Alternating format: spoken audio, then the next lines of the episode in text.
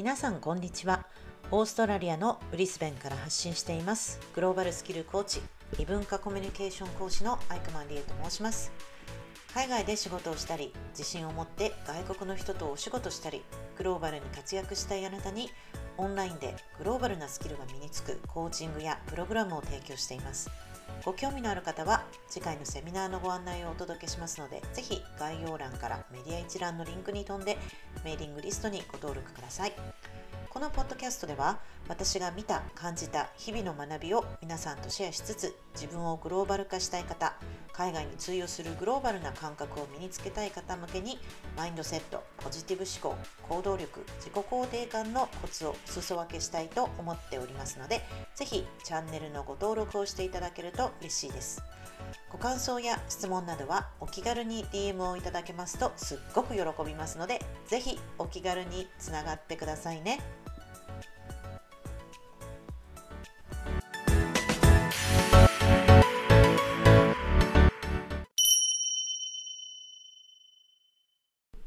はい、えー、皆さんこんにちは。今日もオーストラリアのブリスベンから発信収録をしております。えー、ポッドキャストをお聞きいただきましてありがとうございます。はい、えー、今週のねブリスベンはもうすごい、えー、ララニーニャ現象と言ってですね今オーストラリアの東部はもう今週すごい、え豪雨がありまして毎日こうどんよりしたあの天気でですね、まあ、豪雨もすごかったんですが今ちょっとだけ晴れ間が晴れ間？うんまあ、雨が降っていないっていう状況ですね。まあ、そんな、え今ムシムシしたブリスベンからお送りしております。今日もポッドキャストを、えー、お付き合いください。はい、え今日のですね、本題に入る前に、まあ、今日、今週もね、いろいろありまして、えー、ちょっとこれは素敵だなと思った、あのー、子供のね、学校の、えー、ことがあったので、ちょっと本題に入る前にシェアをしたいと思います。え、実はですね、あの、先週、子供の学校で、じゃあ、あの、古着をね、持ってきてくださいっていうふうに言われて、まあ、あの、よくわからなかったのに、とりあえず、あの、古着子供の、こう、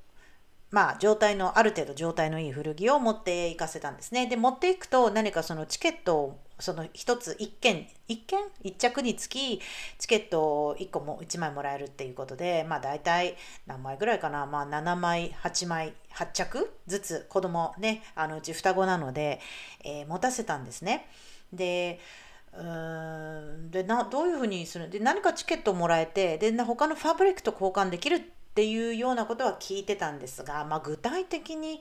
何をするんだろうと思っていたんですね。うん、で、まあ、とりあえずサイズアウトをした、え、洋服を持っていかせてで昨日ですねあの子供が帰ってきて、うん、なんか洋服をもらったよっていうかその交換したということでそのシステムがすごい素敵だったのでねちょっと皆さんとシェアしたかったのはえー、自分の着古した、まあ、サイズ今子供は小学校1年生なんですけどもまあ子供をね同じ年でもいろいろ体のサイズが違う人もいますけれどもね、まあ、とにかく彼らにとって小さめのあの洋服を持って行ってで学校でみんながそれをソートアウトしてサイズをねこうちゃんと振り分けてでちゃんと自分が出した分だけのチケットをもらってで翌週になるとそのサイズ別でじゃあ例えばうちの子供今、えー、サイズ5がもう小さくなったので次のサイズっていうことでサイズ7のサイズの洋服をそのチケット分だけね交換できるんですよ。だから結局その学校のみんなね同じ学校の皆さんがその上の年の人がこう繰り下がった、うん、サイズアウトしたものがその次の年ので私たちのボーイズのものはその下の子たちにこうなんか譲譲ってこうリサイクルというかねなっていてなんかすっごいいい取り組みだなと思ってまあ皆さん結構いい状態のとかまあもうタグがついてるのとかも出していただいたり私たちは今年が初めてだったのでまあよく分かんなかったんですけどこれすっごいいいアイディアだから次回ねあったら本当にもうちょっとなんかうん、タグがついてるような綺麗なやつがあればねあのお譲りしたいなと思ったんで。そう。で子供たちはその自分が交換した分のチケットのね枚数の洋服をもらってきてうんなんか嬉しいですよね。こういうなんていうの取り組み。でその取り組みは全部子供、えー、結局3年生がやってたのかな。子供の3年生がイニシイニシアチブを取ってその全部の洋服をみんな集めた、まあ、寄付された洋服をサイズ別にしてで、まあ、お店屋さんみたいな感じでねこう学校内で、まあ、全校、えー、まあ、低学年向けかな？低学年の皆さんがこう昼休みとかに行って自分でどの洋服をね選ぶか。で子供たちは帰ってきて「あマミー今日この洋服も持って帰ってきたよ」って感じでねそれぞれ自分が選んだ洋服をね、えー、見せてくれたということでなんかほっこりしたのでねそういう形で何て言うんでしょうなんかねコミュニティとしてこう譲り合いながらあのね洋服とかこう回してこうお下がりというかねいい感じで楽しく子供も交えてうんなんかいい取り組みだなと思いましたので皆さんとちょっとシェアさせていただきました。はい、えー、今日そして今週もですねなんかあの振り返ると結構いろいろアポがあったんですが今週はキャンセルされる1週間でしたね。いろいろ決まっていた予定があの例えば土壇場であのなんかキャンセルになるっていうのが3件ぐらいありましてね。あのまあ、ポッドキャストの予定だったりあと何だったっけな、うんまあ、コーチングもそうだったんですけどあと何？うんまあ3件ぐらいキャンセルになってちょっと予定がねあのいろいろと変変更にそうだあとインタビューもあったんですね。うん、ということでそれが来週はちょっと忙しくなりそうな感じがしますが。はい、じゃあまあ早速本題に行きたいと思います。えー、本題今日のトピックなんですけれども、えー、やるなら誰かのためではなく自分のためにやろうということについてお話をしたいと思います。はい、あの今週のねそのさっき振り返りをしたんですがまあなんか嬉しかったことがあったんですよ。うん、それは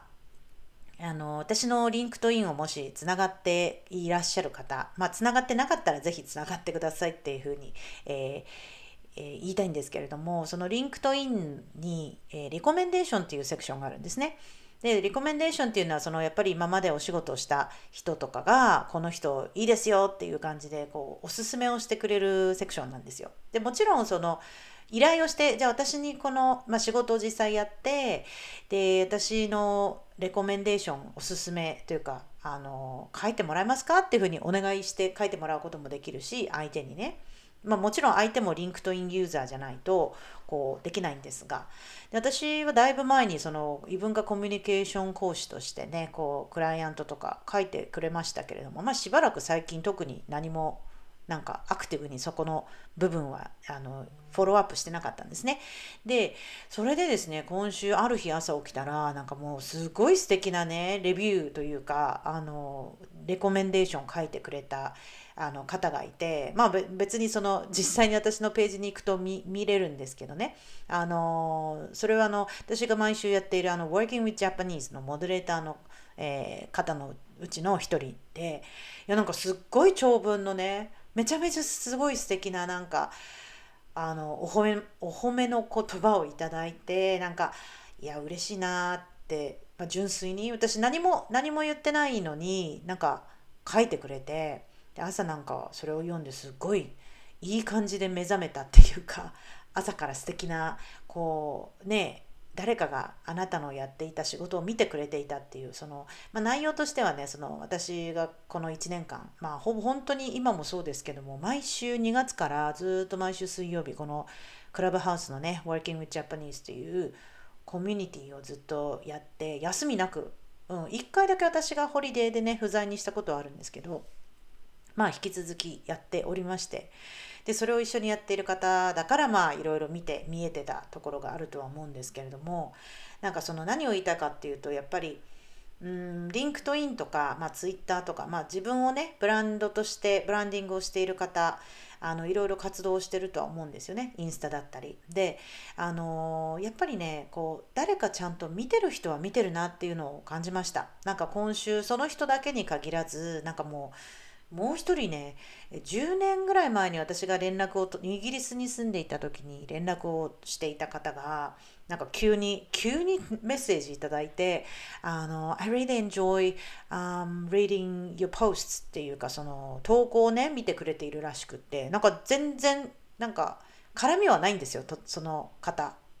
いきなり本当にあのメッセージをいただいたので。でこの会話を遡ってみると私がイギリスに行った時に2009年ぐらいにメッセージをした方でで、まあ、機会があったら是非あのお話ししましょうとか一緒にお仕事できるといいと思いますみたいなメッセージをいただいてですね。あなんか知らないところでねその反応がなくてもやっぱり見てる人って見ているんだなっていうのをね今週そういうふうに思ったのであのさっきのトピックとねあの振り返ってお話ししたいのはまあ、私たちいろいろ活動勉強だったり仕事だったり、まあ、あとはねこうブランディングセルフブランディングだったりいろいろやってるとは思うんですけれども結局そのやる内容がね誰かのためにっていうよりもやっぱり自分のためにっていうことじゃないと続かないんじゃないかなと思うんですよ。で何事にしてもそうなんですけれどもモチベーションっていうのはやっぱり自分の中からこう生まれてくるものであって誰かに言われるからやるっていうことと自分からそのソリューションだったり問題を見いだしてねこうじゃあこういうふうにやってアタックしてみようとかやっぱりね自主的に始めたことってすごくモチベーションの度合いも違うし取り組み方も違うと思うんですよね。だからそのしょうがないしょうがなくやることってあるじゃないですか。まあ仕事だったりね。しょうがない仕事ってあると思うんですよでもそれってすごくね時間がもったいないっていうか嫌だなって思いながら仕事するのとじゃあ今私はこっから何を学べるんだろうっていうふうにこう取り組んだ時の仕事ってもうがぜ時間の過ぎ方が違うんですよね。あの仕事例えばシフトで時間バイトとかもそうだと思うんですけどね何時から何時まで例えば9時からじゃあ4時までの仕事だとしましょう。ねそのもう始まった時からなんかもう何時に上がれるかなっていうふうに思っている仕事ってめちゃめちゃ辛いと思うんですよね。うん、なんかその自分の時間を切り売りしている時代ってその、ね、何時から何時までじゃあ時給いくらとか、うん、で私がやってる今仕事って別に誰も何も見てないしもう自分との戦いなんですよね例えば起業して自分が自分のボスになるってことは全部自分が決めるという環境になるんですよね。でそれは自由なんですけれどもそれと伴って責任もあるわけですよ。別に仕事しなくてもまああとね家で今あの working from home でこう例えば私のうちの夫もこう仕事はほぼ今週1でオフィスかな？週1でオフィス行ってあとは全部家なんですよ。であのコントラクトをしてるのでこう時間自分でも調整できるんですね。じゃあ何時から何時まで働いたからじゃあちょっとこの数時間ここの今これやんなきゃいけない別の例えば買い物行かなきゃいけないここに行って何をねゲットしなきゃいけないとかあった場合それはそれでまあやるけれどもじゃあそのなんだ、えー、不在だった1時間とか2時間とかちゃんとやってやっぱりあのやるわけじゃないですか。そのいちいち例えば工場ではないのでタイムカードをバーンってやるんじゃなくて自分でやっぱり自己管理ですよね何時から何時まで。で結局ねそのだんだんポジションが上になってきたりその大人になってくると別にその誰が見てるからやんなきゃいけないっていうんじゃなくて本当にもう結果次第あのけまあその役職にもよります仕事してる内容にもよりますよ例えばねもちろん時間ベースですごくトラッキングしなきゃいけないことがあるとか何件処理しなきゃいけないとかあのそういうのは別ですけれどもあのやっぱりでも、ね、自由がある分自分でその自分の時間をコントロールしてちゃんと仕事をきっちりやんなきゃいけないとは思うんですけれどもね。そうでそれでさっきの話に戻りますけれどもやっぱりモチベーションといった時にうんなんか人のためにやるとこうなんか責めたくなっちゃうじゃないですか。私あなたのためにこれやってんのよみたいになっちゃうとあの人のせいにしやすくなってしまうので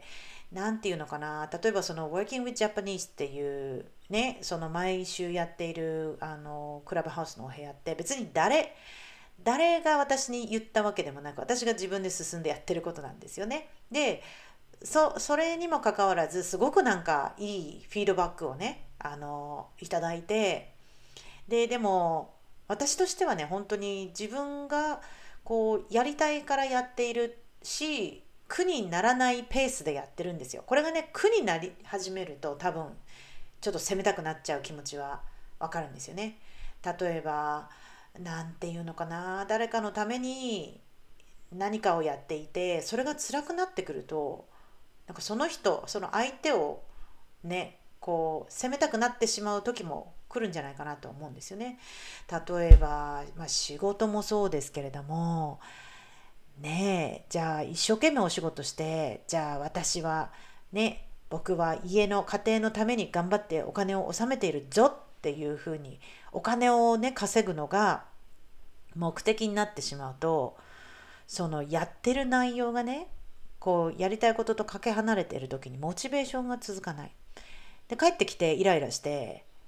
俺は家族のためにこんなに働いてるのにっていうふうに逆ギレする人とかもいますよねたまに。うん、なんかそういうの持ち出されるといやでもさっていうふうに、まあ、なってしまいがちですけれども、まあ、要はねその仕事だって、まあ、文句を言うくらいだったらじゃあもっと自分がねそのすごくエンジョイして自分のために自分の成長のためになる仕事をしていたりするとそこはまあ問題というか文句も出てこないと思うし家事にしたって私あなたのために例えば子供がいてねじゃあワーママねあの子供子育てと両立したいと。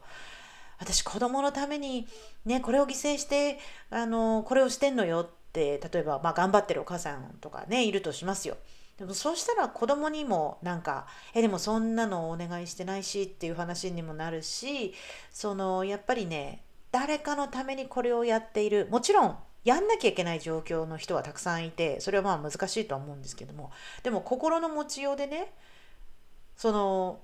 人のためにやってるんだぞオラっていう風に なるんじゃなくて